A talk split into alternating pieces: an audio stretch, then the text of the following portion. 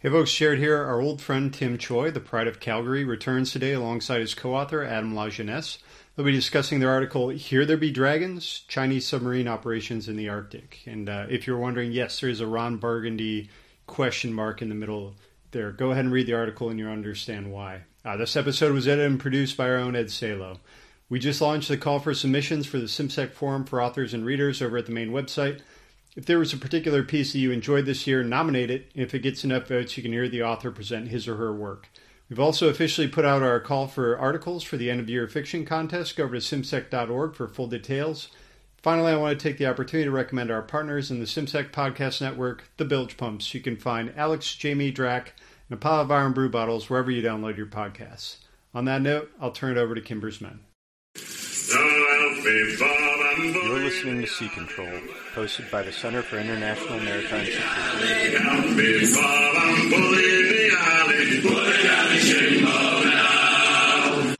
Aloha, shipmates, and welcome back aboard Sea Control. Today I'm joined by our old friend Tim Choi and Adam Lajeunesse, and we'll be discussing the recent article, Here There Be Dragons, Chinese Submarine Options in the Arctic. Tim, you're familiar to most of our listeners, but would you mind introducing yourself again? Hey, Jared, great to be on here again. Uh, this is Tim Choi. I'm a PhD candidate in the final months of my dissertation at the University of Calgary Center for Military Security and Strategic Studies. And my dissertation looks at the impact of the exclusive economic zone on the force structures and operations of three northern navies Canada, Norway, and Denmark. Thanks. And then, Adam, would you please share a bit of, about your background for the audience? Yeah, absolutely. Thanks for having me on, Jared. Uh, Adam Lajeunesse. I'm the uh, Irving Shipbuilding Chair in Canadian Arctic Marine Security at the Brian Mulroney Institute of Government at St. Francis Xavier University out in uh, Nova Scotia, Canada. Thank you. And as a reminder, all views expressed are our own and not reflective of any institutions with which we might be otherwise associated. So, Adam, I'm going to start with you. What what inspired this particular article? Well, over the last few years, we've been seeing a really interesting shift in American thinking and policy towards the Arctic. I think the US was a few years behind the Nordics and the Canadians, and just maybe two, three years ago, they seemed to wake up to the strategic possibilities and potential dangers uh, lurking in the circumpolar north. So you saw almost a zero to 60 acceleration in US interest, where all of a sudden, from uh, almost a standing stop, a standing start, the the Army, the Navy, the Air Force, the Coast Guard, DoD, all putting out these Arctic security policies, almost with almost on top of one another. Secretary Pompeo, or former Secretary Pompeo, uh, the U.S. Um, Navy, uh, head of the U.S. Navy, all of these high-ranking individuals start talking not just about Arctic security, but also the very real possibility in their minds that the Chinese are going to start extending uh, their forces into the north, start projecting maritime power, one sort or another, into the Arctic. And one of the ways they might do that, that we see DoD talking about starting around 2019, is Chinese submarine operations in the Arctic. Following that, you start to see academics talking about the potential strategic realities so what Tim and I did with this article, we we wanted to drill a little bit deeper beyond the strategic possibility to look at the operational realities. How realistic is this really? How serious should we be taking a lot of the the noise and the chatter that's out there? Tim, you started the paper with a brief description of the new U.S. Navy Arctic strategy, pointing out the strategy was, and I quote, a significant break from the Navy's previous Arctic policies framed on cooperation and expectations of low tensions, end quote. What do you believe is driving that change? Right. So the new U.S. Navy Arctic strategy is quite different. That it's almost a copy and paste, or at least a it borrows a lens from existing global U.S. Navy attitude towards what the Navy does, and that's sea control and power projection. And they more or less overlay that over the Arctic as a whole. Um, and in that sense, you know, it's quite a major change because up until then, there wasn't really that much of a concern with conducting those traditional naval military missions um, up in the Arctic space.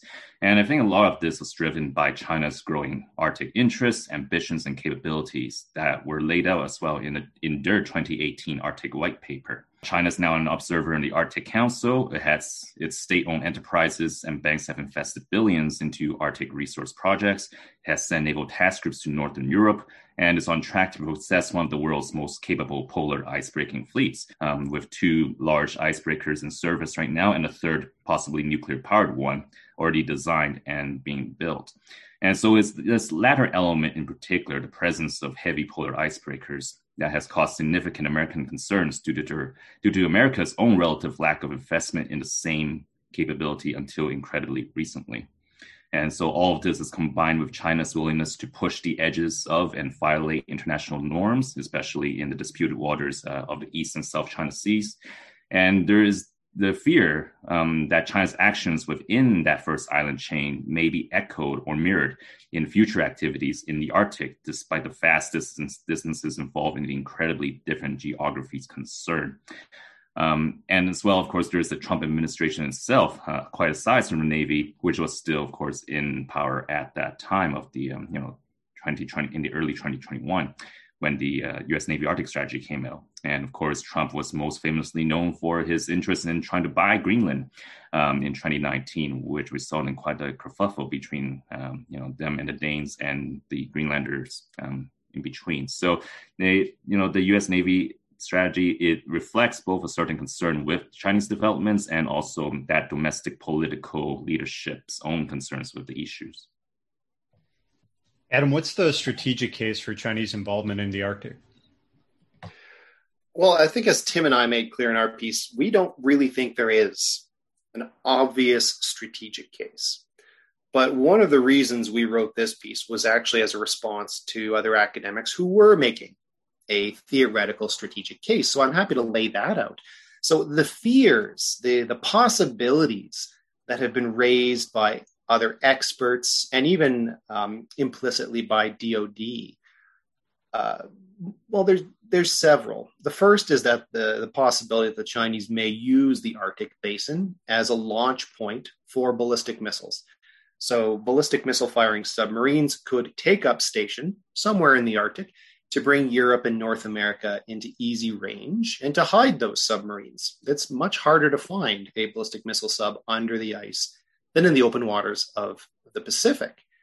Now, there's also the real possibility, some say, that Chinese cruise missile firing subs could use the Arctic as a firing station to take out strategic assets like America's ballistic missile defense uh, facilities in Alaska. Then, obviously, if you're going to see more and more shipping in the north, if the polar basin either the Northwest Passage or the Transpolar route becomes a viable shipping route, then many experts say, look, this is going to be a place of sea control where it is of value to China as a maritime state to have a, a defensive capability, to be able to project power, to be able to defend its shipping going through the north, or to interdict enemy shipping moving through the north. So, broadly speaking, those are the strategic possibilities that government and academic experts have been sort of raising and putting out there. This possibility that China may extend its nuclear deterrence into the north, that they may look to, if not necessarily control the Arctic Ocean, then at least try and deny access to Allied sea lift or commercial traffic. So those are all of the concerns. Those are the dangers that have been highlighted uh, as, as potential future prospects for Chinese activity in the north. Tim, the Chinese submarine fleet is largely conventionally powered, and the conventionally powered submarines don't really have the range or the endurance necessary to operate under the ice for long periods of time. So, what is China's SSN, SSBN, that's their nuclear powered fleet, like, and is it suitable for Arctic operations? Uh, that's right. So, although there has been much ado about the growth of the Chinese submarine fleet, the vast majority of that comes from the conventionally powered fleet, right? Numbering in somewhere around the 60s by now um, for those SSKs. So, eh, but in contrast to that, the nuclear powered fleet that's required to reliably operate under sea ice numbers only around six or seven or so for the attack subs and four to six for the ballistic missile subs. So, in contrast to the rapid growth of the surface fleet with its multiple production lines and serial production lines, the nuclear powered submarine force has remained essentially static in terms of overall numbers, experiencing only a relatively slow modernization process for the SSNs. And so it seems that unlike the surface fleet, the PLAN is, is still waiting for that perfect design to mature before going all in into serial production of a SSN. Uh, recently, we've seen satellite imagery of the massive expansion of their nuclear sub production facilities. Uh, so it seems that a mature design may well be just around the corner and they have it on the books. Now, as for the SSBNs, there's certainly a dramatic increase from the single ancient Xia class to a force of now four Jin class SSBNs, with apparently more on the way or already in service, where you know they're always shuffling them around, so we're not quite sure how many there actually are. In terms of their Arctic suitability, however, Neither are clearly built for operations in ice. Both the SSNs and SSBNs to date continue to have, for example, sail-mounted diving planes, which limit operations in ice compared to you know the retractable bow planes that we've seen American subs adopt ever since the uh, 688 improved class submarines. But more importantly than any particular piece of ice-specific technologies um, is fleet numbers. Right now, the limited hulls available makes a rotating presence outside of the first island chain logistically very challenging. The six or so SSNs really challenges the classic three to one rule for deployability, where, as we know, you need at least one in maintenance and one in training or transit just to enable one constantly deployed in the area of interest. Uh, obviously, once serial production gets underway, these numbers will expand to a degree that's necessary to support a constant long distance deployment, but it remains uncertain when that would be or what the actual long term PLAN's are for the plans uh, submarine force. So there's still a, you know, at the very foundation of its robust Arctic submarine presence, you actually need the numbers first to make that happen. And we don't see those numbers right now, and we're not quite sure when that will expand to numbers necessary. Tim, you mentioned the potential development of a mature SSN design. Uh, what have you been able to piece together about the Type 95, the next iteration of Chinese SSN? So, of course, it's still quite hush hush. So, one is forced to resort to some leaks and rumors from the Chinese internet. Individual bits of technology include a shaftless rim driven propeller, a single rather than double hull to increase internal volume, and integrated electric propulsion, which will give it much greater silencing. The US intelligence community also labeled it as an SSGN, uh, suggesting expectations of a robust anti-ship and or land attack cruise missile capability. And all of this is to say that there are expectations that the new Type 95s will have a greater internal capacity and stealthiness to undertake power projection and sea control operations farther afield. Um, right now, we're still, of course, waiting for a lot more of this information to come out. So, you know, going to have to keep it to a fairly basic uh, suppositions right there. Thanks. Now we talked about SSBNs operating the Arctic. What difficulty? What are the difficulties of operating in the Arctic? First, accessing it, and then operating there for those submarines. Because it wasn't clear to me until I read your paper just how difficult operations in the Arctic are, both from a navigational and a maneuver perspective. That's right. And a big part of this is actually an issue of size. You know, most of us think of most of us think of submarines as oh, you know, we can just build them bigger and bigger and with no real penalties anywhere. Um, you see this with the Block 5 Virginia classes, which is, you know, longer and longer. And God knows by, you know, Block 10, they're going to be multiple city blocks long. But um, size, right? So, you know, when we think of submarine operations, their operations rather than design, there's a tendency to think of all the water below the surface as your playing room, right? With no real bottom. And depth is often discussed in terms of how much can a submarine dive before it gets crushed, rather than what the ocean floor topography restricts the submarine's depth to. Uh, and for the Arctic, there is a further constraint of an actual hard ceiling that's above the submarine, in addition to that seafloor and sea ice restricts where a submarine can surface to receive or send communications, to launch missiles, to collect intelligence, and reaching open air in case of an underwater emergency. And so, for Chinese SSBNs in particular, attempting to use the Arctic as a patrol area is made even more challenging due to the need to transit the Bering Strait. Not only is it incredibly shallow, it's also in the marginal ice zone where sea ice meets open water. In such conditions, especially in crammed in between the Russian and American landmasses, ice continuously breaks and reforms into incredibly hard ridges and pillars that extend dozens of feet into the water. For a large submarine like an SSBN and current SSNs, which are pretty large as they are, there is ins- there's often insufficient clearance between the bottom of these so-called ice jungles and the seabed during the winter months. The only option is to wind one's way very slowly and very carefully between the ice ridges plunging down from the surface. Uh, transiting safely through this mass of dangerous ice means pinging away with one's active navigational sonar, which can then be picked up with relative ease in the narrow confines of the Bering Strait, either by seabed sensors or other submarines nearby. Of course, while the ice will help scatter the exact direction of the sonar signals to prevent an effective firing solution, it will still suffice to cue, nearby ASW assets waiting on either ends of the strait. And so it's not really an ideal situation for an SSBN to be in, right? And definitely not for an SSBN carrying out its secure second strike mission.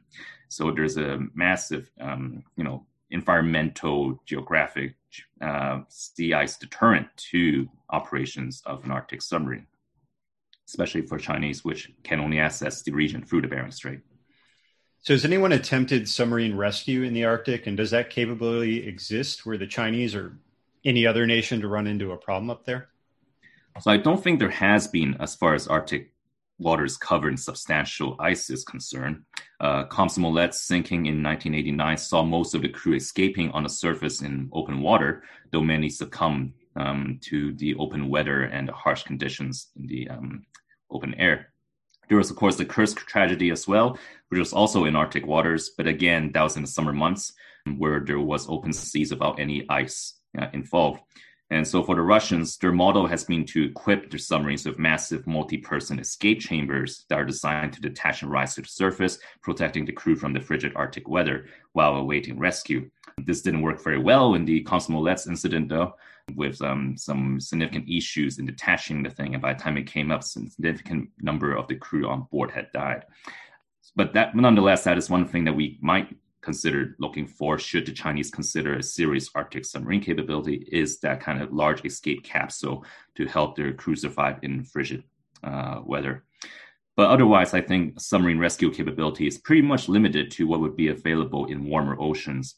Um, in theory, a large icebreaker can lower your typical rescue sub into the sea through the broken ice, but the slow speeds required to slow speeds required when breaking through heavy ice to reach the location of the incident means that any response would be even slower than when you're doing that in the southern latitudes. And so, really, is an incredibly risky prospect um, in case of emergency for any submarine in the Arctic um, during ice covered waters.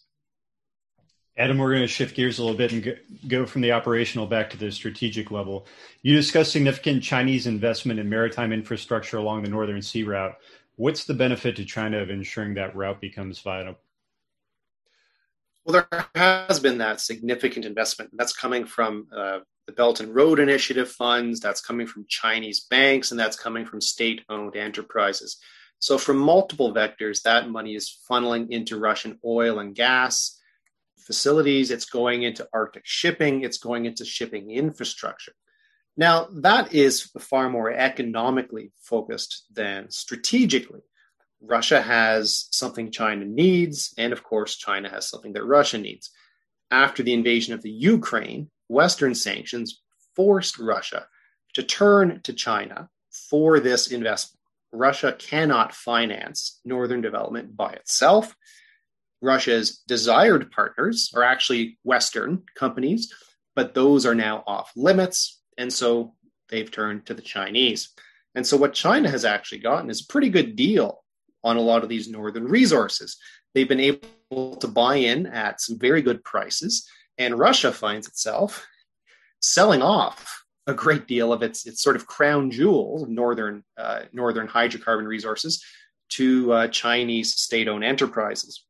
So in the future, the situation is going to look a little bit like this. Uh, Russia will, of course, maintain strategic control over its own its own Arctic waters, but the Chinese are going to own a good chunk of the new Arctic mega projects. Chinese ships are maybe going to carry a lot of that liquid natural gas and oil uh, to and fro.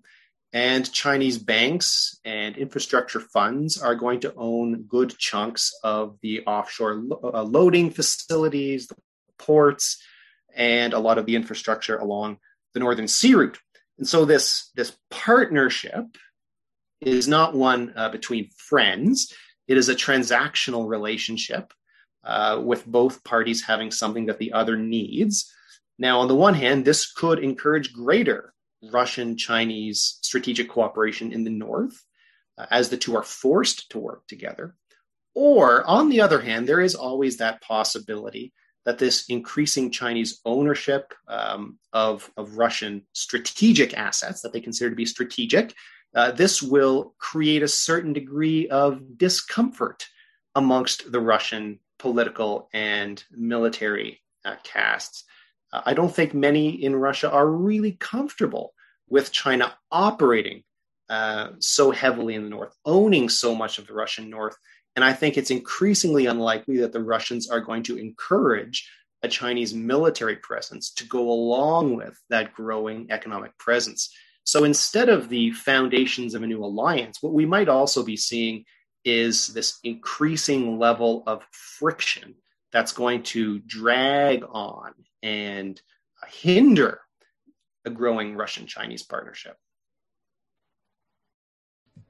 Now, you had mentioned in the article uh, one of the reasons for China's interest in the Arctic is the possibility of expanding their fishing operations.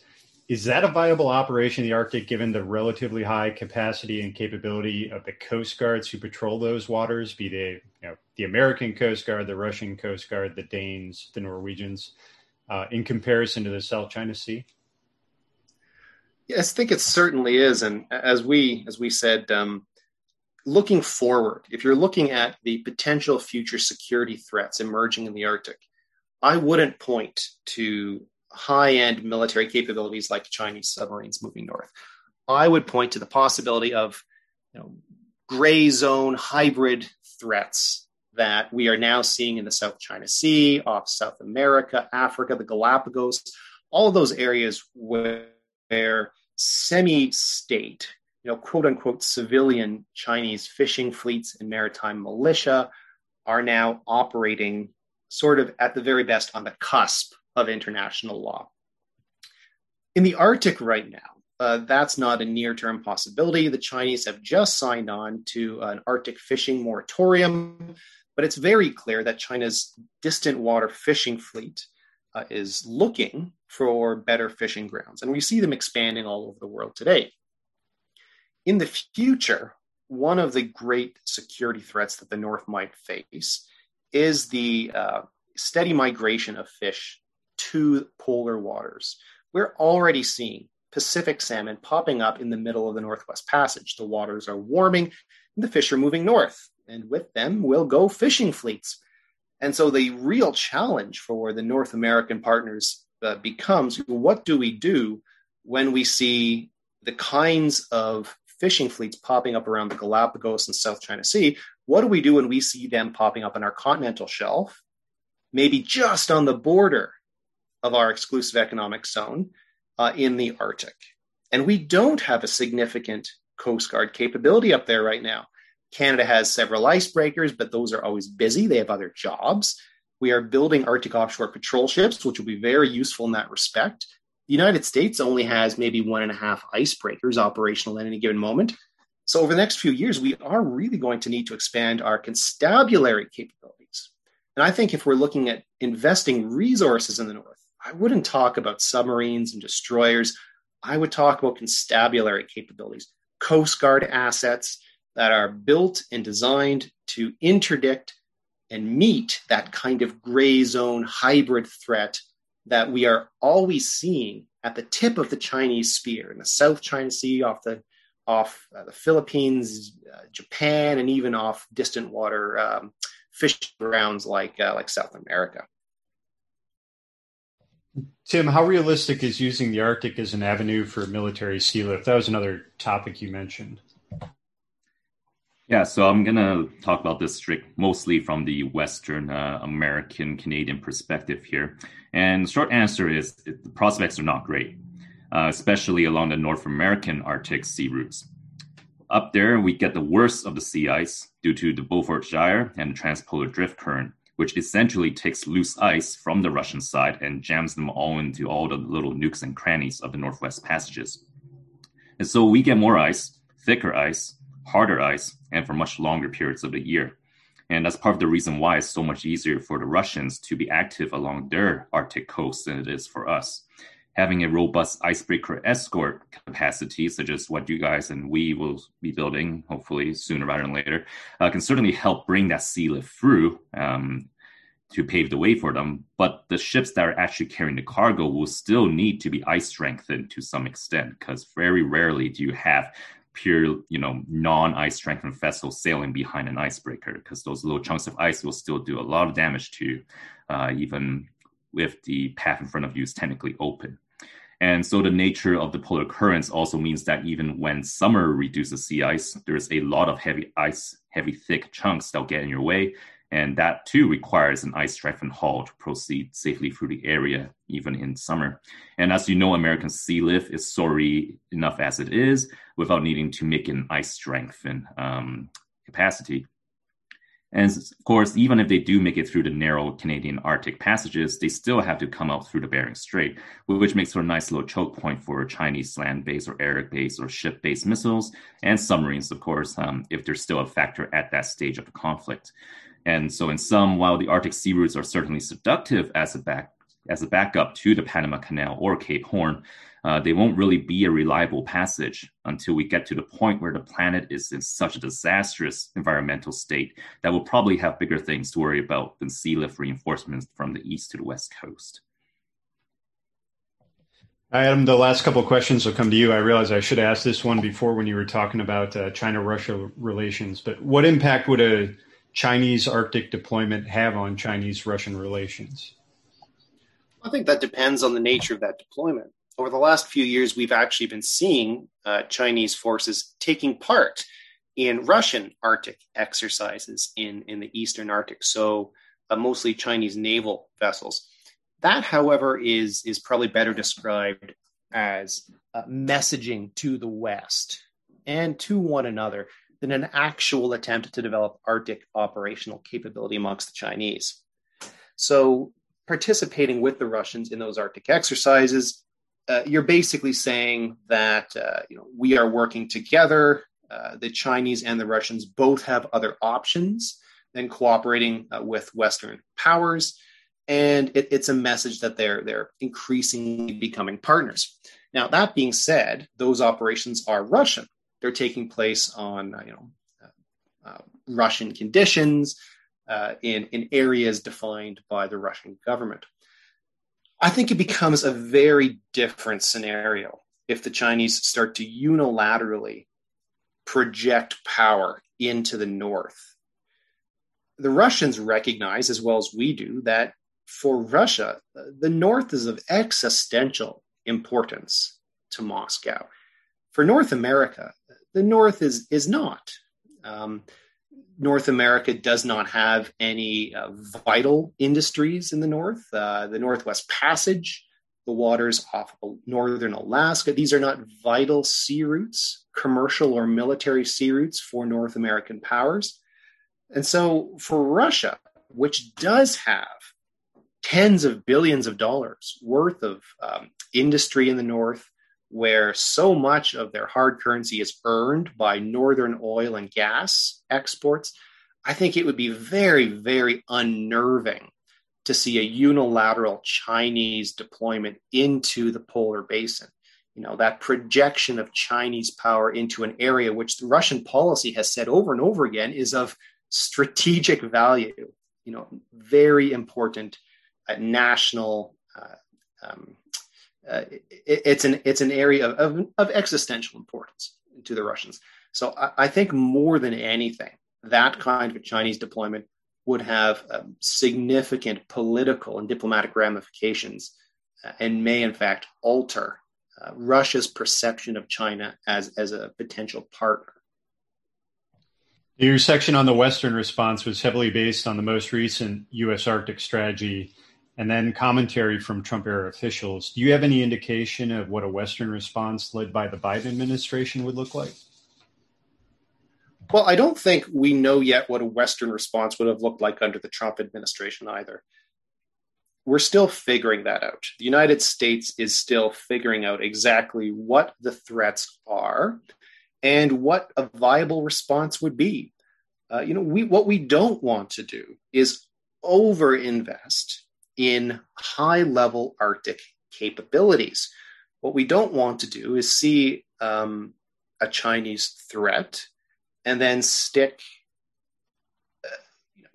$50 billion worth of, of hardware into the Arctic Ocean, which could have better value deployed elsewhere. In fact, uh, you know, Whitney Lackenbauer uh, and Ryan Dean made a good point in, in, a piece, I think, last year, where they were saying, you know, this is a potential a distraction zone for the Chinese. And there's a real threat that a Chinese submarine pokes its head up at the North Pole. The United States overreacts stuffs a bunch of destroyers and SSNs into the polar basin, invests all of this money developing an Arctic defensive capability in order to defend a region which is not, as I've said, of strategic value, of you know, primary strategic value to the United States. And with that one little action, the Chinese have diverted all of these resources, which could have been better spent in the Western Pacific, in the South China Sea, in defense of Japan and American Western allies in the Pacific. So I think the greatest danger is not necessarily a Chinese presence in the North, but rather the fear of a Chinese presence, which could lead to us overinvesting, wasting some very scarce resources. And as Tim and I said in this piece, you know, our response, our short little a recommendation for how we respond to Chinese presence is really emphasize, lean on that whole of government Western response, emphasize constabulary capability, Coast Guard, law enforcement. Don't overinvest in these high level, high end naval assets. Focus on the real Chinese threat, which is probably going to be this gray zone hybrid threat. Don't get thrown off your game by the distant and probably unlikely um, reality of, of a, a sustained operational Chinese submarine capability in the north. Thank you. That is all the time that we have for today. I want to thank my guests, Adam Lajeunesse and Tim Choi. Adam, where can we find you online and what are you working on next? Well, you can find uh, most of what I've done at, at my website. It's adamlajeunesse.com. I can get uh, copies of everything I've written, except for a few of the things that are paywalled, copyright uh, working a lot of stuff these days having to do with Canadian uh, Arctic maritime security, looking at the application, the use of the new Arctic offshore patrol ships, looking at the possibility of northern shipping, and the nexus of all of these different safety and security elements into Canada US relations and Arctic sovereignty. Thanks. Uh, Tim, where can we find you and what's your next project? Uh, mostly you can find me on Twitter at tim.choi. You have to spell the dot out. Uh, my next project is a chapter on Canada as a medium naval power for a volume co-edited by Admiral James Goldrick from Australia, which honors the late Admiral Richard Hill, who pioneered the concept of maritime strategy for medium powers. In the meanwhile, I had to get myself in trouble writing op-eds for Canadian newspapers on the necessity of domestic Canadian shipbuilding um, to sort of echo or rather leverage some of the ongoing uh, discussions in the United States on a similar thing, calling for an expanding, um, at least American shipping capacity, maybe try to integrate it as a North American uh, capacity. Thanks, and uh, hopefully we're going to be addressing you as Dr. Tim Choi the next time I have you on. Is that, uh, hopefully. that an accurate statement? fingers crossed, yes. okay, I got all my fingers crossed for you, man. We're all we're we're all rooting for you here at the Sea Control team and in the Alliance as well. Um, but thank you both for joining us. To the listeners, thanks for tuning in. We'll see you next time.